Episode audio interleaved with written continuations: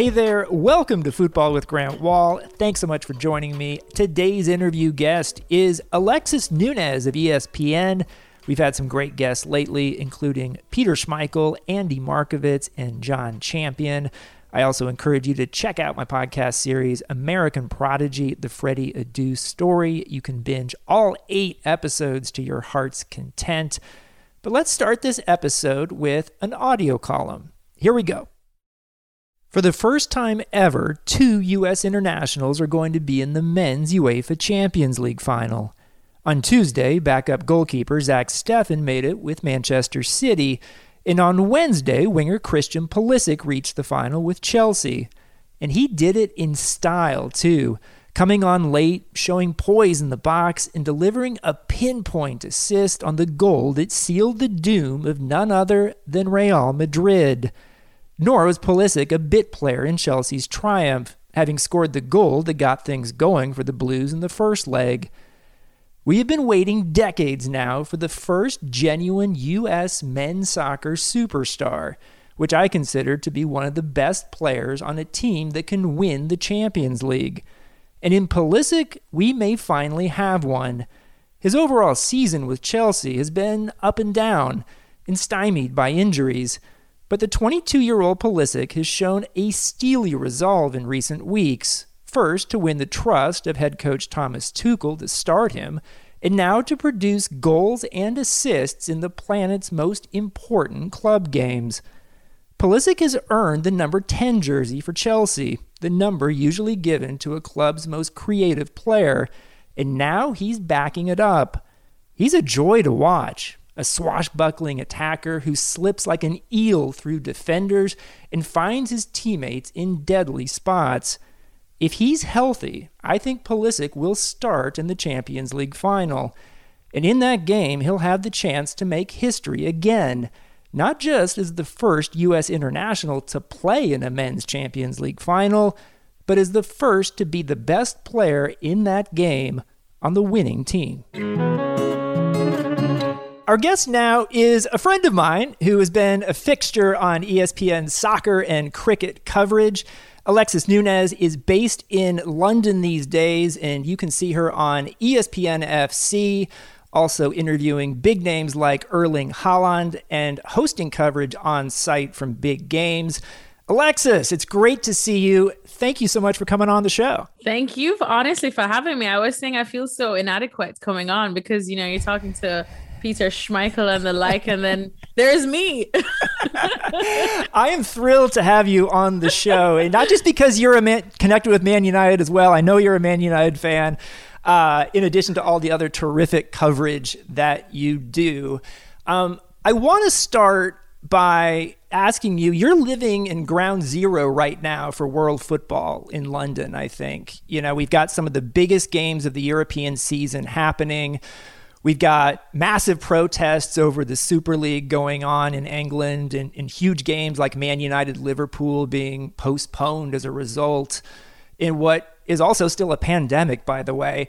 Yeah. What's it like being on the ground there in England right now, being a football journalist in the middle of all this? Um, honestly, it's actually it's a bit weird. I say like bittersweet as well, almost in the sense that sweet because all this is going on and you feel like yes i'm on the right place at the right time. But then like i say a bit bitter because you're still kind of the world isn't 100% opened up because this is still very much a pandemic you know and there's still limitations um, that are out there. For example you know you can't really travel as freely. You can't travel at least the uk laws you can't travel overseas unless it's absolutely for work. And you can't even travel. If I wanted to go to Manchester and just stay in a hotel, I actually have to get a written letter from my job that says I am actually there. So I can't even just go and, you know, blag my way in. Um, just to say, as much as I wanted to, I had so many friends that were like, Oh, are you gonna go to the United protesting? And I was like, first of all, I'd like to keep my job. Second of all, I don't know how that ESPN journalist joins Old Trafford protests, you know. Um, so I was like, first of all, no. And even if, you know, there I wanted to go, but if ESPN aren't sending me, I actually couldn't readily get a hotel easily in Manchester because they're not allowed to take any bookings until I believe after we're talking June. I think some may open up May 17th, but still mainly for business travelers.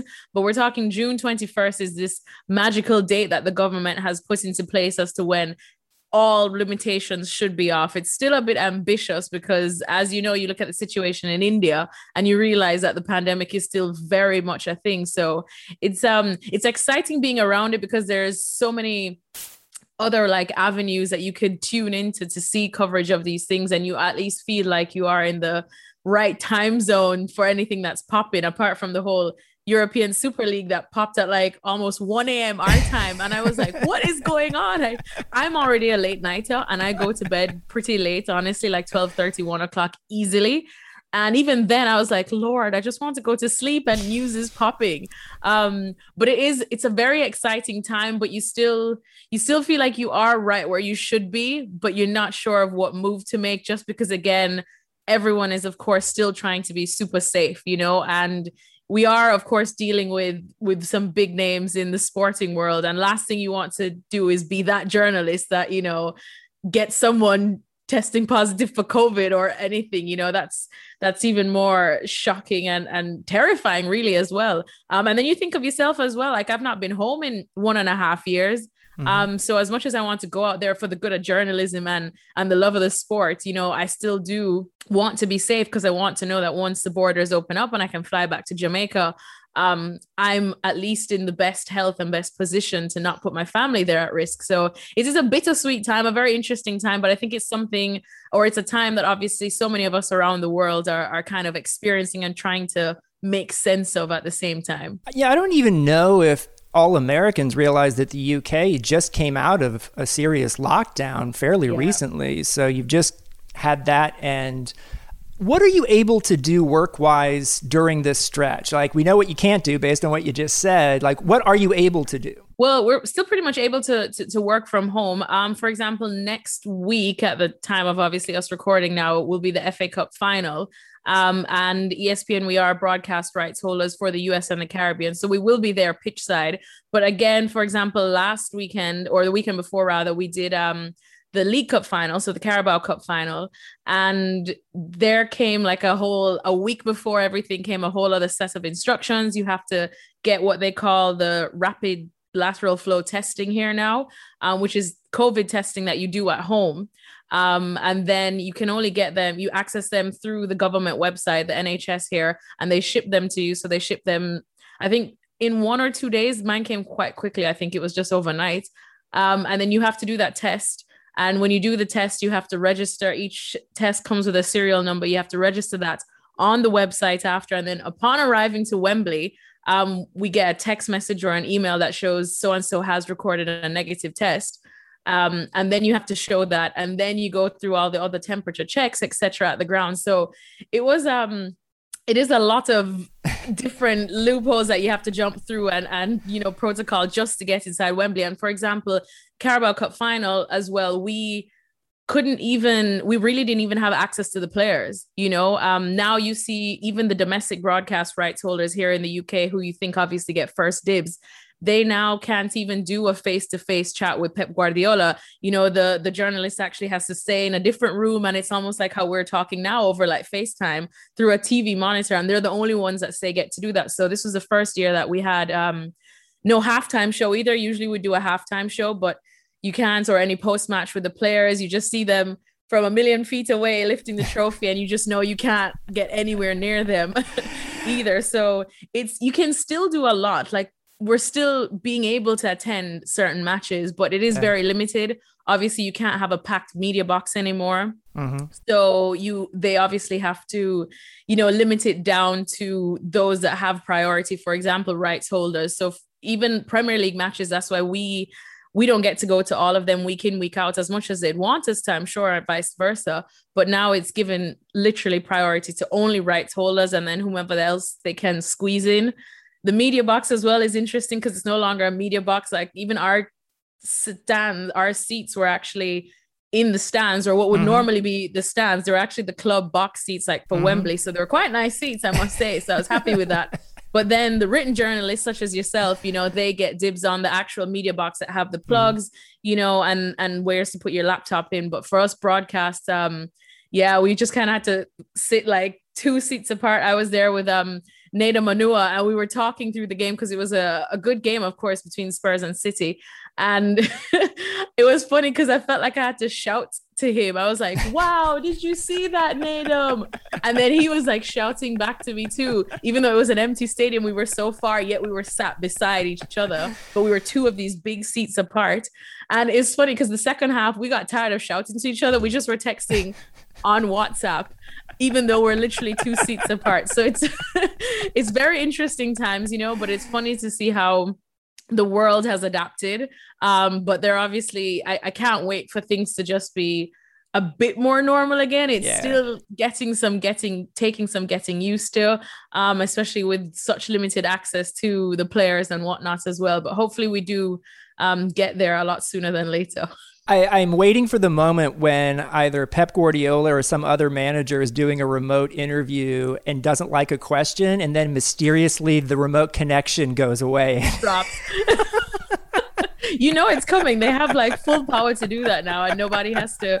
Um, ex- I think the media managers and clubs must be the happiest during this time because now they just they just they just don't really have to, I suppose, um, deal with all the stress that comes from inviting a whole camera crew onto your grounds. And you know when you're there as you said right. they can they can't really run. But on thing is like oh wow that connection dropped. What happened there? So we're coming out with this podcast episode on thursday but we're recording this on wednesday before chelsea's champions league game against real madrid but no matter what happens for Chelsea, they've clearly been a much better team since Thomas Tuchel came in.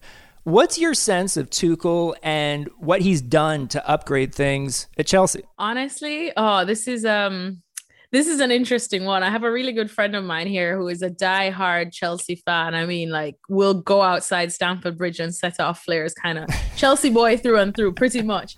And I remember I got to interview Frank Lampard last year when Chelsea knocked Liverpool out of the FA Cup. And um, it was absolutely, I absolutely loved Frank Lampard. I even loved Frank Lampard as a manager. And I know it's because we were, some of us are in love with the fact that it's finally my generation that now you're seeing the likes of players that I actually got to see playing and follow. So Ole Gunnar Solskjaer, you know, you see Mikel Arteta as well at Arsenal, Frank Lampard when he was at Chelsea. It's interesting to finally see them in managerial positions. And, you know, everyone at the start kind of was lambasting them like for, oh, you're only going to wear tracksuits. You're not going to have the Fergie or Jose Mourinho coats, you know? And it was like a nice breath of fresh air. You know, managers now as a journalist kind of felt more approachable, at least mm-hmm. for people like my age. I didn't feel like I was having to come with my best like Queen's English just to talk, you know, to a manager. You could actually reason, you could banter with them a bit. And Frank Lampard, I think, was just one of the realest. Like he always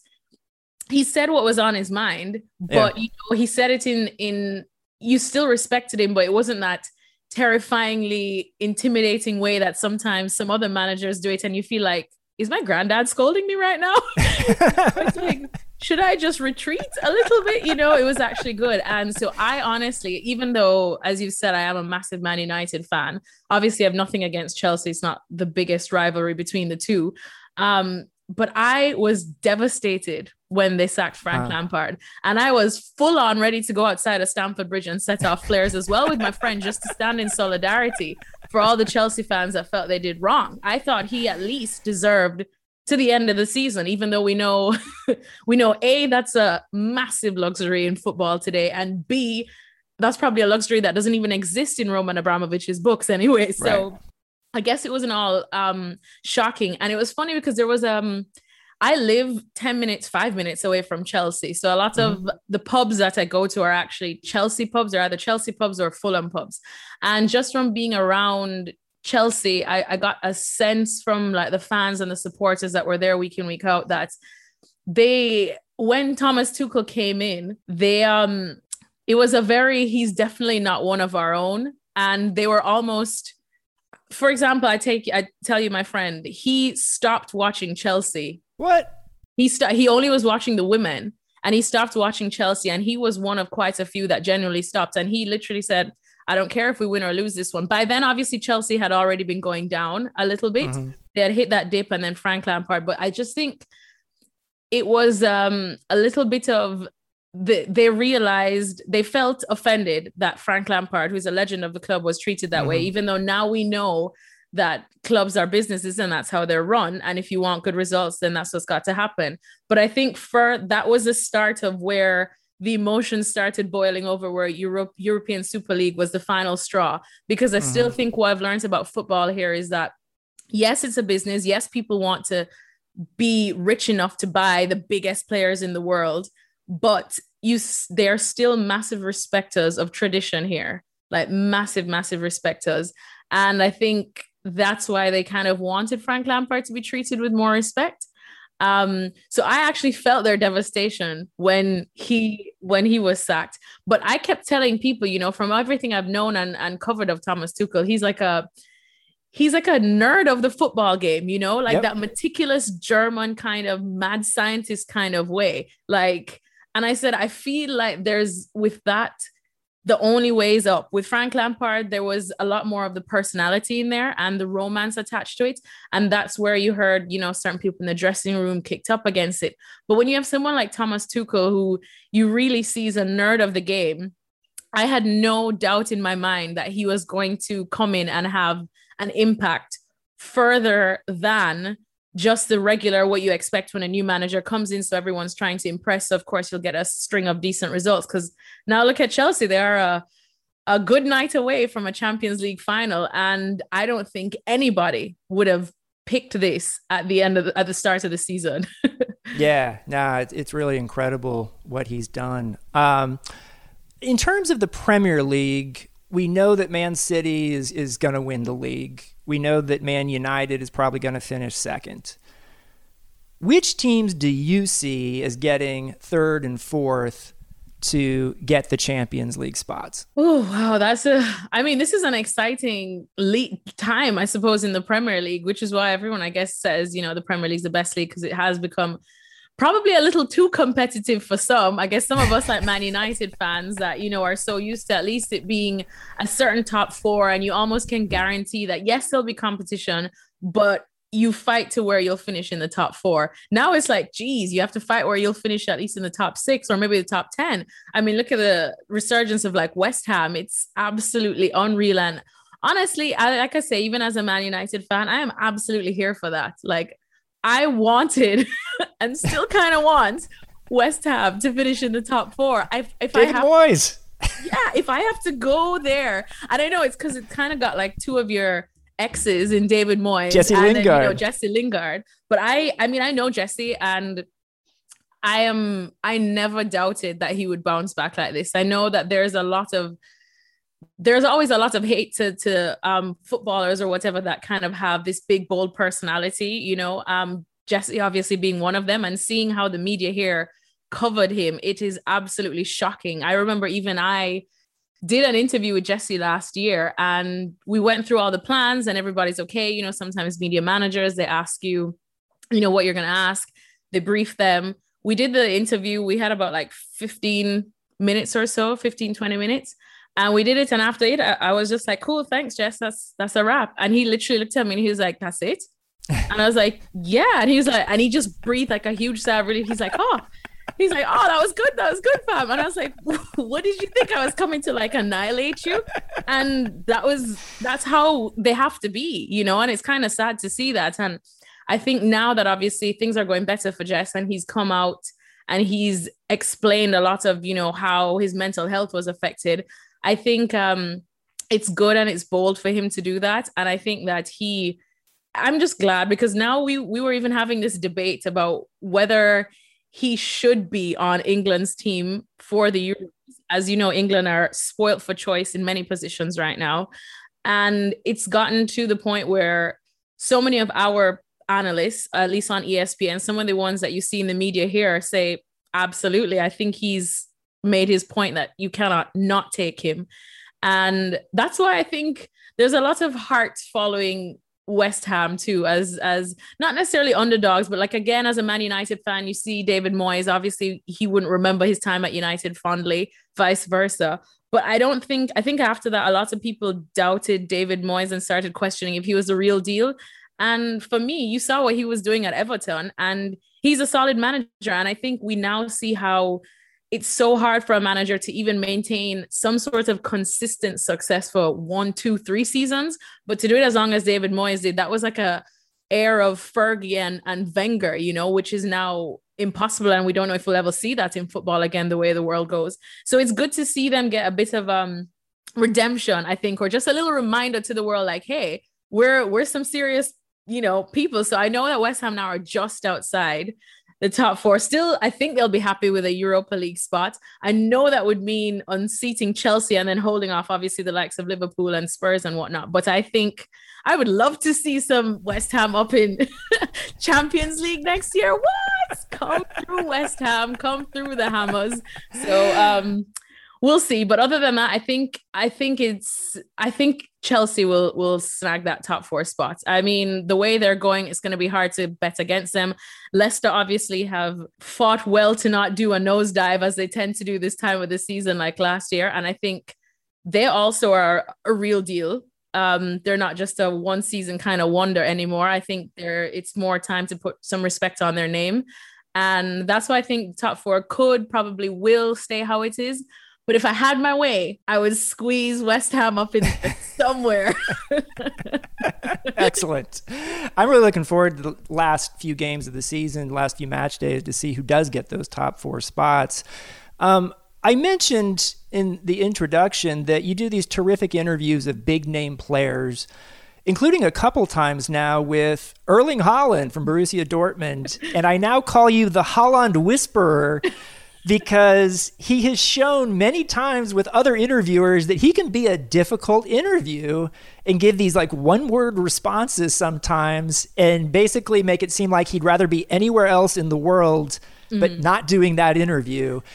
And yet you've gotten great stuff out of him in your interviews. How did you manage to do that? Well, honestly, I mean, I, I would say probably two things. I mean, it, it's funny that I feel like I do enjoy talking to the younger ones a bit more. mm-hmm. I don't know if that's a compliment to my level of maturity or if it's an insult. yes, will way, take it. I'm gonna take it. it's weird that I just vibe with the younger ones more than even the ones my age. So um, it's it's funny because you know Erling. Sometimes I, I feel like he's he's already like five years younger than my baby brother, and my baby brother will forever be my baby brother. I don't even think anyone is younger than him. but here's Erling Haaland. But yeah, one thing I noticed about him too, and, and I think people have to remember that these footballers, especially when you're someone like Erling Haaland, they're getting put up for interviews week in, week out. And it's the same kind of questions.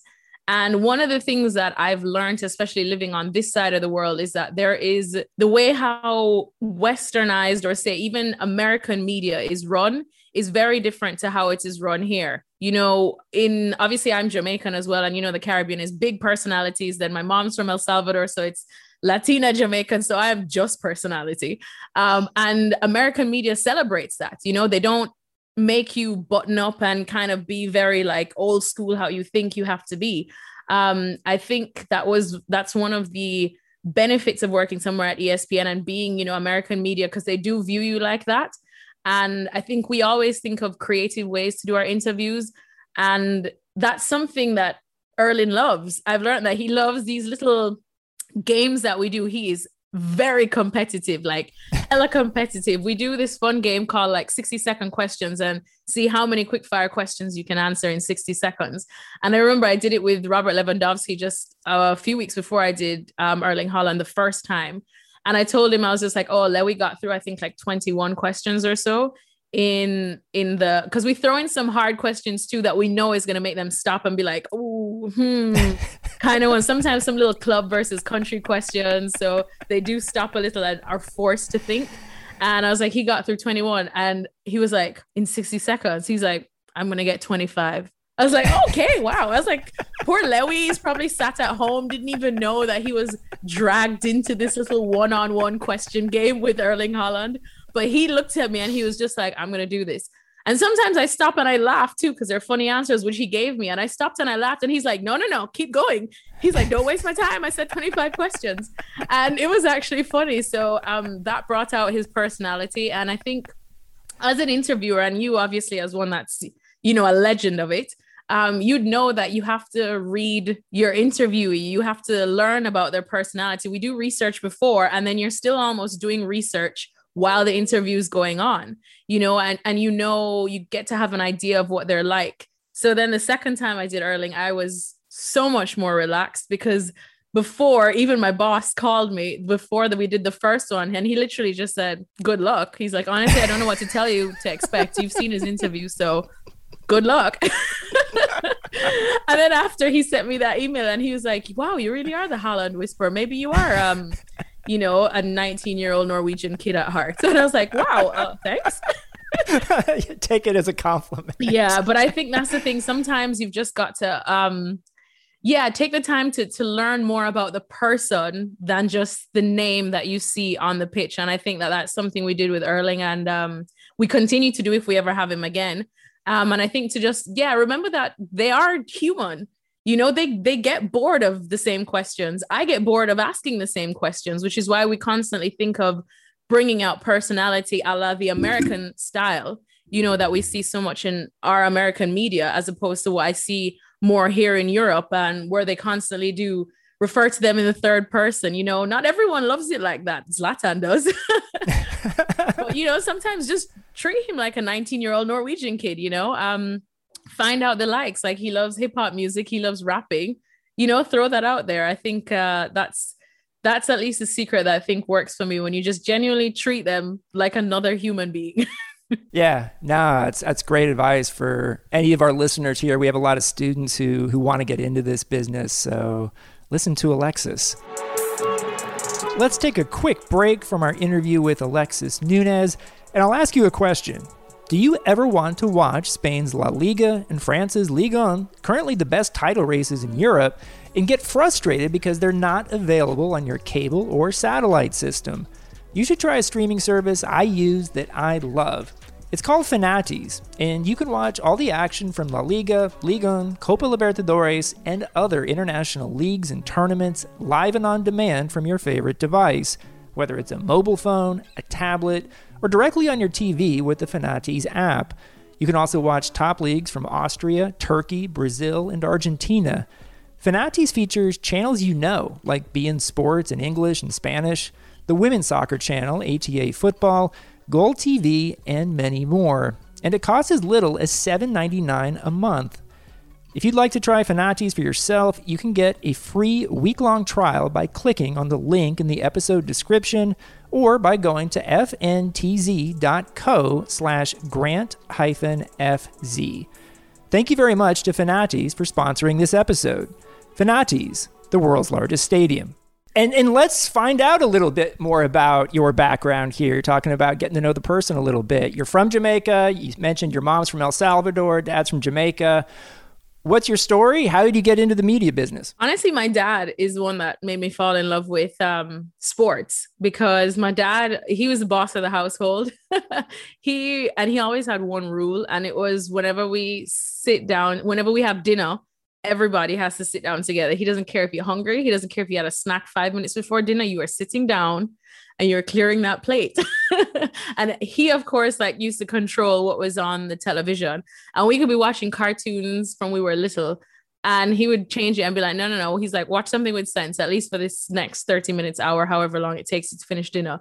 Um, and he would always change it to golf or or cricket or football obviously if it was going on um, tennis as well, you know, everything. And then he'd end up staying late, uh, staying up late to watch, you know, like the Aussie Open, um, as well as people laugh when I say this, but my brother and I got so into WWE wrestling. Like we used to stay up to watch those cage fights that they would have between Hulk Hogan and Ric Flair. Nobody could tell me that that was acting. I was like, no, don't lie to me. But we used to love it. We were mad Team Hulk Hogan. Oh, but when they would bring in the cage, it was like, ah, this is epic. And my mom would be coming upstairs because it would be like 9 30, but we were young. And she'd be telling my dad, let them go to bed, blah, blah, blah, watching this foolishness. And we would be like, no, we want to watch this. And then after a while, I mean, he would take us to the games every time the Reggae Boys, Jamaica's national team football, you know, we'd have World Cup qualifiers. He would take us. Um, so we'd watch those as well. Any CONCACAF games, to be honest, even friendlies, we'd go. Um, cricket, he used to play cricket and he was member of Kingston Cricket Club, which is um, Sabina Park is our main cricket stadium in Jamaica where the West Indies will play. Uh, so he would take us there, obviously, whenever the West Indies were playing, or even if it was just like local cricket as well. So after a while, I mean, I just learned the old if you can't beat them, join them, you know. So I start asking questions. I'd be like, okay, well, how you know it's offside? Or how you know that's a wicket, or which one's LBW, that kind of stuff. And then after that, it just slowly or I would actually say quickly, I was the one that was staying up late to watch it because I would say, all right, let me just see how this finishes, you know, and then yeah, like I said, the rest is literally history because I ended up studying media and communication, broadcast journalism. Um, at one point, I did want to be a filmmaker because I genuinely love like editing and putting together films. I've always done that since I was like young. I used to use um, Microsoft Movie Maker back in the good old days of Windows. you know, used to do that. Um, I used to like like graphic designing a bit. So I used to like make my own graphics for the title and the credits. Um, I so I loved that, but then obviously I, I fell in love with sports more. So everyone was doing their investigative journalism pieces and dissertations in uni, like on serious like societal issues in Jamaica and stuff. I went to the University of the West Indies in Jamaica, and I was like doing it on squash. because my one of my best friends in Jamaica is like the number one player in squash, and he had won it like three times in a row, the all Caribbean competitions, and he just had gotten a scholarship. So I did something on squash. Then I did another one on the Reggae Boys, you know, and everyone was like coming with serious, deep societal issues, and I was like, I'm just gonna follow the Reggae Boys in these CONCACAF qualifiers. That's to be my dissertation. but then, you don't need to do investigative stuff to like do yeah. good, interesting work, as I'm sure you did. Yeah, exactly. And I mean, it is it is still that there was investigative pieces too, in a sense. But yeah, I just always knew I was going to do it on sports, and then I was lucky that. I would say maybe three, four months after I graduated, I was just doing like an internship doing PR, funnily enough. Um, but they started a show in Jamaica called at Sportsmax, which was a Caribbean channel. Um, and they had the rights to the Premier League at the time. And so they were trying to do a show around the coverage of the Premier League. Because at that point, at least in Jamaica or in the Caribbean, we didn't really have a only sports show. You know, there was radio stuff, and then there was like the news break that you'd get to see, but there was no actual talk show, no, you know, kind of Mike and Mike or something like that, where you actually could have conversation. It was just reading, say Manchester United beat Liverpool two goals to one, so and so scored. That's it. Um, so they wanted to start their first kind of talk show. So I went and I did an audition for that because they wanted someone to read kind of like the news bulletins on the side, like the little sports center updates that come up in sports center. So, and they specifically wanted a woman, which was great. Um, and so they, I went in for the interview and I got the job because I had to read something about the NORCECA volleyball, and they said you were the only one that actually said NORCECA. Everybody else was like, and the N O R C E C A, you know. And so they're like, so you know, if you want it, the job's yours. And I did it. I was there for three years before I got invited to an audition at ESPN for FC, and went there, got it, and the rest is history, I guess. That's really cool. I, I mean, in terms of the move to ESPN, moving to Connecticut. Um, what was that like? What like in terms of that's a major move, and I I would have been freaked out, but like I don't know if you were. yeah, I mean, I was and I wasn't. I I had never lived away from home at that point. Like even so obviously in Jamaica, a lot of people, or even in the Caribbean, a lot of people tend to think of the US or the UK for, you know, like tertiary education, like for universities or colleges. Um, but even then, I was I wasn't ready to like leave home. I was afraid. I don't mind hanging with my parents. I know lots of people think it's not cool. I was like, I was not trying to fly that nest. I know it's different because some people think if you reach 18, you set out on a new life, you're an adult. Oh my goodness. I feel like I was a baby at 18 still. But at least in in Caribbean culture and in Latin American culture, like you could stay in your house literally until you genuinely are married and then you have to move out. And even then, mm. people still take like a grandparent with them. Um, so it was never it's never something I felt I needed to do. All of my closest friends went to the US or to here to England for university and college. and I stayed. And um, yeah, and I just got my education there. So then when I finally got the job at ESPN and I realized it I was moving away from home for the first time to completely uncharted territory to the big US. I was I it was daunting but I was ready for it. You know, I was, and I think obviously I had spent that time at home to actually grow, to actually start working in a field that I knew that when I was ready to go to the States to work at ESPN, I was 100% like, no questions asked. This is the right time. So, I mean, it was interesting. The, the first couple months, because I, as a Jamaican, moved to Bristol, Connecticut, never seen a drop of snow in my life. And I moved in November and I remember thinking Bristol, Connecticut, where ESPN is, it's gonna be like New York or Miami. I'd been to New York or Miami before. I, I, just think that the US is like one giant big city. That's what we think of. you know, outside of the world, it's like, oh, Bristol's gonna be like LA. This is gonna be wild. And I literally landed at the airport there in Hartford at Bradley. And it was so quiet. It was quieter than Jamaica. And I was like, what is what is this place? and it was, I will never forget that cold that hit me. I because before that I had taken a trip to Florida to try and buy some winter clothes. But how many really good winter clothes are you getting in Florida? So I went up with this like H&M jacket that was probably about as thick as my jumper. Anyway, and oh my goodness, I was frozen. I was I've never in my life been so cold. Ever. so it was um it was it was interesting but then once you get to espn obviously there's a lot of people that are in similar situations as you you know from all over the world. And the way how espn is built is like a campus like an almost another university. Um so i quickly like just you know settled in i think with them. They were quick to take me to buy a proper winter coat. They were quick to tell me you need to drive with kitty litter in the back of your car in case your car wheels get stuck because it gives it traction it was I had to learn everything the hard way. Don't slam your brakes on snow because then you're just gonna go careening down like ice skating. Um, so yeah, it was it was interesting. A lot of the stuff though I did have to learn just trial and error because I still did slam my brakes one snowstorm and Jesus wept. I remember when my car finally came to a stop, I just stayed there for like 40 minutes and called my mom back in Jamaica and cried. I was like, I don't know what to do. I'm afraid to drive. so it was interesting, but now I feel like a little snow pro. Who'd have thought?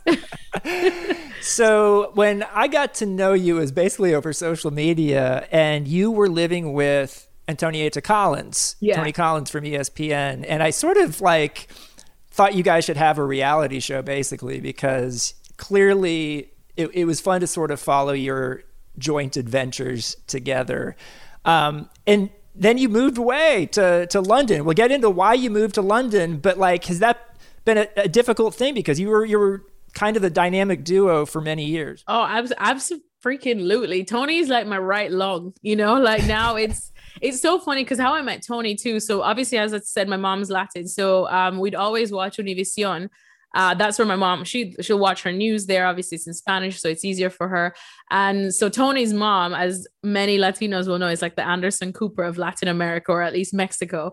So um, I mean, she talks to the Pope. She spoke to Obama. Yeah, like she's the main one. And Tony always used to read um, the news, the the sports news as well before eventually she did move to ESPN. And so I had known because I would always see her reading the news and I was like, oh, I quite like this girl. Because you know, you can tell when someone does it out of love. Sometimes, you know, they just chuck someone that they think looks cute and she's a woman and it's guys consuming sports major- majority. Um, so, but I could tell like she loved it. Like the way she added to it, I was like, oh, so that's what stood out to me. And I was watching her for probably like three, four years. And then she moved to ESPN. And um, and then obviously when I moved to ESPN, I remember I saw her in the makeup room, and I was like, "Are you Tony Collins?" Because I absolutely like love you. That's how I literally met her, and she was blown away. She was like, "Somebody knows me." She's like, "Usually people just know my mom."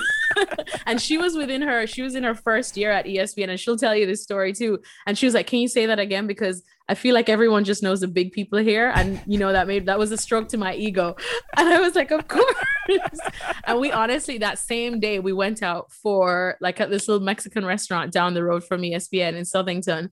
And as it was, the rest is literally history. But I mean, definitely miss Tony. Like living with her was I have four brothers, and I always used to beg my mom for a sister, and she was like the sister I never had. And we joke that, you know, you should be going through these girly, funny, silly, wild adventures living together, like when you're in college. And here we were doing it, you know, closer to 30. So so everyone's like, people are watching, they look like they belong in college. And here we are as grown ass women with an actual full time job, but still doing these things. Like, but I think that was, you know, that was good. We complemented each other very well. She can't cook to save her life. She literally asked me once, how does she know the water is boiling for her to like cook pasta? And I was like, oh, you oh, don't, no. you don't even know how you don't even know how water looks when it boils. I was like, what on earth? And then I absolutely hate cleaning. I hate cleaning. I'm a bit of like I like vacuuming, and that's probably it. But Tony loves to clean. Like it's therapeutic to her. Just like cooking for me. When I'm stressed, I cook and people will be like, "Oh my god, how did you have time to make all these meals in one?" I genuinely love cooking; it relaxes me. But Tony is the opposite, and she. So now when we lived together, it was funny how because we got on so well, and then she moved to a part of Hartford, and I moved down there, and I was like five minutes away from her, and then we were always either at each other's houses anyway. So we one night said, "You know what? If we're still single when our leases are both up, we'll move in together. But it's all right. We're not going to be single. Lol. That was like a year from now. Surely we're going to meet Prince Charming in Bristol, Connecticut. Well, needless to say, a year passed and we were still single. so we said, so should we just move in together then? So we did. And then mm. she had two dogs and her dogs were like best friends with my dogs, Latan. So we all just moved in. It was like a wild Brady bunch, two girls, two crazy dogs, three crazy dogs. And yeah, and that was pretty much it. So to leave, that was the hardest thing to leave her, honestly, because yeah, she was she became, you know, the sister that I always wanted, you know, and and we just worked so well together, you know, obviously similar experiences too. Um, and yeah, it was it was perfect. It was a perfect situation. So I keep waiting for her, obviously, to come visit, but then pandemic hit. So we'll eventually get there. Nice. Um, so you moved to London. You've been there a little while now. What sort of led to the move from like your bosses? I assume wanted you to move there. Mm. Yeah, because we do have um obviously the ESPN London office, and it was just one of those things that you look at it. We're in pretty much the like the epicenter of the two sports at least that I covered the most, which is cricket and football. And I mean, obviously living in in Connecticut, it wasn't. I mean, yes, you're doing the FC show and stuff day in day out and like digital stuff, but for me, obviously, while you're still young, you're still single, that kind of stuff. I love on the road stuff. I love features like these personality driven chats where you can actually get to know the person and personality behind the name, you know. And um, unfortunately that's just I, I wasn't able to do as much of that. We would try cram it all in when they would come over for preseason for icc the you know that one. And it was it was sad because then summer is done and you're waiting a whole other year again basically just to get to do it again. So i think my bosses were just like would you like consider working out of our london office? And i was like yes. Absolutely. So then they just put the wheels in motion to kind of at least um you know, bring or bridge that connection, you know, to obviously what the guys do in studio. Cause studio life is great for sure. But as a viewer and still as a fan, I like to see when you're there because for so many fans, obviously, we are the connection to their athletes, you know, like you think of it, um, people would just be thinking Erling Haaland's like a one word answering like dude you know and not personable until you know you at least have us that try and show a different side to him and and probably ask questions that you know you'd think the fans want to ask because at the end of it i like to think that even though we are journalists and it is our job we started as fans first you know? This is obviously a game or sports that we've loved. So um yeah it just kind of like it, it just made sense. And unfortunately like i said covid impacted. I moved here and i got like a few months before all hell broke loose. So still navigating, but I'm hopeful that, you know, once things start to open up a bit more, we'll be able to travel more and, you know, hopefully bring, you know, more of those kind of interviews and and and features to obviously our consumers, especially stateside and in the Caribbean. So I got into cricket back in 2008, 2009. I was living uh, in Johannesburg for a year, and that was the year. And I knew nothing about cricket uh, before that, but like that was the year that the Indian Premier League mm. cricket tournament. There was like a terrorist event in Mumbai, yeah. and so they moved it to the league to South Africa. And I lived down the street from one of the uh, cricket stadiums in Johannesburg. And so I Googled one day cricket explained and kind of went from there and really got into that Indian Premier League season. So you're still covering cricket, you're covering football. How do you sort of decide how that breaks down when you're going to be covering cricket, when you're going to be covering soccer? Honestly, funnily enough, uh, uh, e- an easy way of putting it is that work decides for me.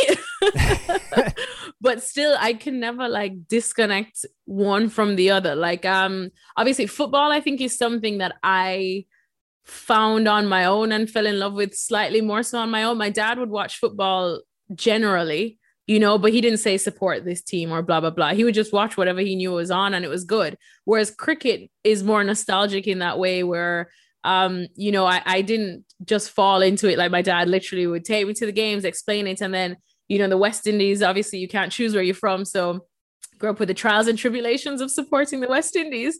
Um, so I think both of them, I think are just make me in a sense, you know, because I found my way with football. I found my way to like Man United, and then I kind of forced my whole family to like Man United, and they just took it on like that. So I think the one of the hard things is that there's never really a cricket season. There's cricket going on year round, you know, but um usually now I you mentioned the IPL, I would go to India at least every year and I cover the IPL for our ESPN Cricket Info stuff, usually there for five weeks, you know, sometimes. But this this and last year obviously is the first year that we've not been able to go, obviously because of the pandemic. So I suppose that kind of takes away from it. Like I know I'm not working IPL now, um, and now it's been suspended because of the crisis going on there.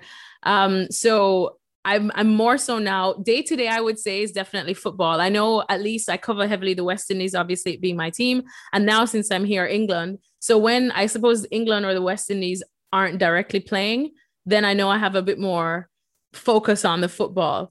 But um, you know, usually major events that we do have rights for as well, like the Cricket World Cup, we did have. So that was the whole summer. So I did, luckily though, that was summer. So it didn't really clash with any major football. Um, but I suppose we'll see what happens now because now the T20 World Cup is later on this year and it's right around the start of the rest of the seasons, the Premier League, Bundesliga, La Liga, because it's coming up like in October, November. So um, that'll be interesting. We'll see how we juggle that one. But you know what? If work wants to send us to Australia, even though Australia doesn't even want to accept their own citizens flying back now,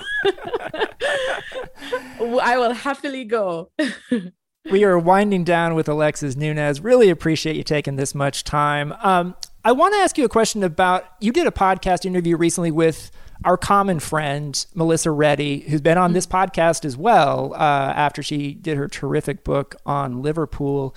Um, and she asked you, and you spoke about the challenges of being a woman in media and and what it's like in the industry sometimes and, and about things that someone like me as a white guy don't always have to deal with uh, or just as a guy in general. Um, what are some of those challenges and, and how have you addressed them? Honestly, I, I still say this like the first, the number one challenge that you'll, I'll still get, at least personally, is just the fact that a lot of people or men can't wrap their head around the fact that women can know as much about a sport, if not more, um, you know, than than just men can. You know, even here, you look at obviously since the year that I've been here now in the UK, somebody that's really risen in terms of like punditry and hosting in the broadcast here is Alex Scott. And I mean, if you know women's football, her CV speaks for itself. You know, she is a celebrated player for both England and then, of course, Arsenal. And the backlash that she gets just for sharing an opinion or an analysis from men, it's like they cannot believe it. And you're like, okay, John, who is just a carpenter from down the road, you're going to tell me that I should trust your opinion more than this woman who has represented club and country and won so many things with club and country because she's a woman, though, it doesn't make sense. you know, because she's got different bits, it doesn't make sense.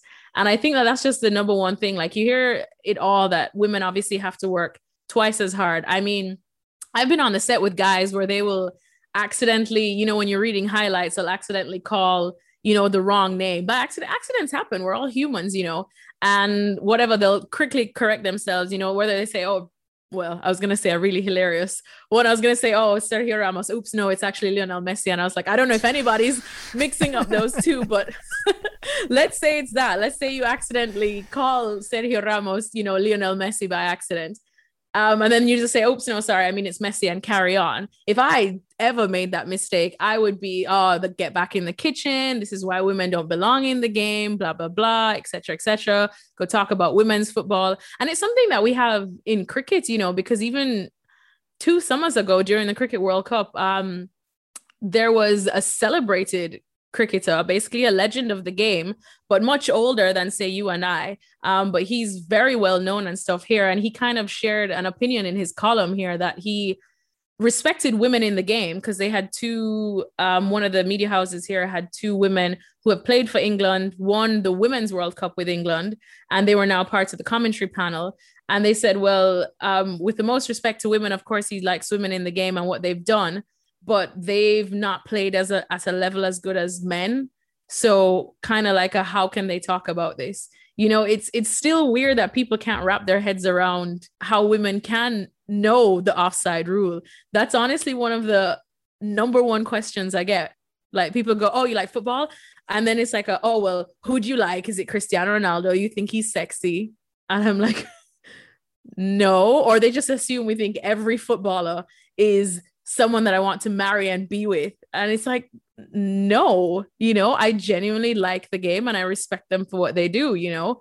And um, I think that's just a thing that I, I, it still baffles me why we're still having to answer, yes, I know the offside rule. Well, this is what it means. It's stuff that, you know, if you went out and you say, oh, Grant, what do you cover?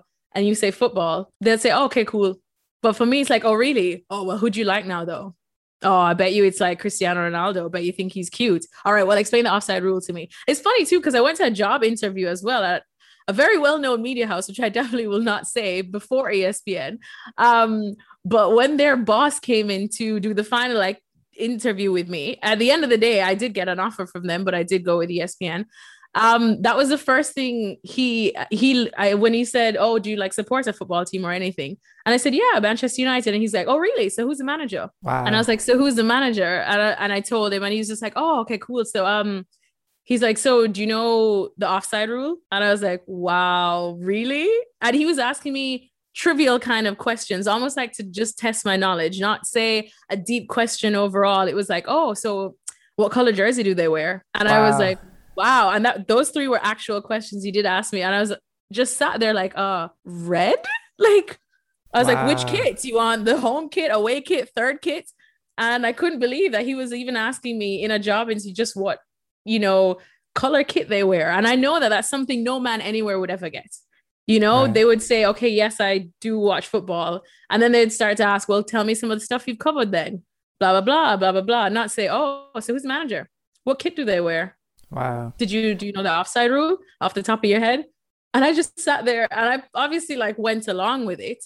And it was funny because they did offer me a job in the end, but I just after that, by then I had already been turned off because I was like, honestly, if this is how you're gonna constantly watch me through my throughout my career, just to see if I can differentiate between Man United's kit and Chelsea's kit, um, just because I'm a woman and clearly that's outrageous.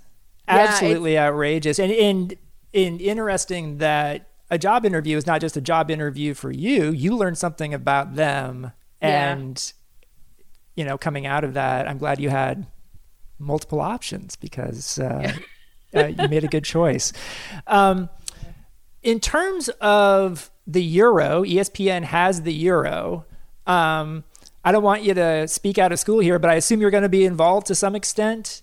Uh, yes, in, yes. in the Euro coverage obviously things now have uh changed because of covid and obviously this had to be the one year or last year was the one year that you know they were trying for the multi-city euro uh, which sounded like such a great plan we were like right. oh we're going to get to travel all these places amsterdam one day dublin the next london the next obviously a lot of that's changed. Um, so thankfully, though, I am here. So I will be going to some of the games, probably not as many as we would have liked because then there involves testing in between and all of that kind of stuff. So still waiting to see, to see the schedules, but um, yeah, I'm I'm absolutely excited, especially knowing that a lot of the games will be here with Wembley. I know one of the teams that I will be following closely is England, and obviously there's a lot of excite- excitement following England now. One of the other teams, again, because of proximity, I'll be following is Scotland too um, you know, them being the sweethearts of the tournament. Um, you know, and I got to speak to Andy Robertson and Scott McTominay recently too. And and it's I think of Scotland as well as I think of Jamaica. Um, obviously the last time they had some glory was 98 and that was the year Jamaica went to the World Cup. So it's um it'll be good to see them because if it's one thing I know about the Scots, obviously, even though I know my co-host Stevie Nicol and Craig Burley suffer through their performances sometimes, which is very much like me and Jamaica, but they're absolute fighters. They are scrappers and they will fight tooth and nail. And then obviously before I moved here, I knew about the Scotland England rivalry. They say big brother, little brother, that kind of stuff. Um, so now it'll be interesting because I will be doing that game and to see it firsthand, I'm absolutely like just, you know, just licking my chops, just thinking that I'll be able to to take it in. And hopefully by then we will get some actual fans in the stadium because um it would be such a shame, obviously, especially for the Scottish fans to kind of miss out on that occasion. And then of course for the England fans, because you know, England fans, they've always told me when I moved here too that they're the most pessimistic bunch ever. and it's true, they kind of are, but there's a certain air of excitement that I've ner- I've realized that they don't want to bite into yet, but it's there. It's there. Um, because why not? Like you look at that squad and it's spoiled for choice, or you look at some people that could probably be left out. We don't want to jinx anything, and you're like, what if they want to like come play for Jamaica? Then they then please come. if England don't want you, we will happily take you.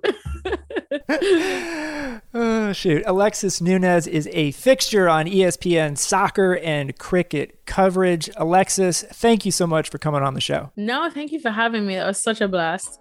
Thanks for listening to Football with Grant Wahl. I'd like to thank Alexis Nunez as well as producer Chris Whittingham. If you like the podcast, you could do me a huge favor and hit that subscribe button and provide a rating and a review. I'm back soon with another interview of someone from the soccer world. Be safe, everyone. See you next time.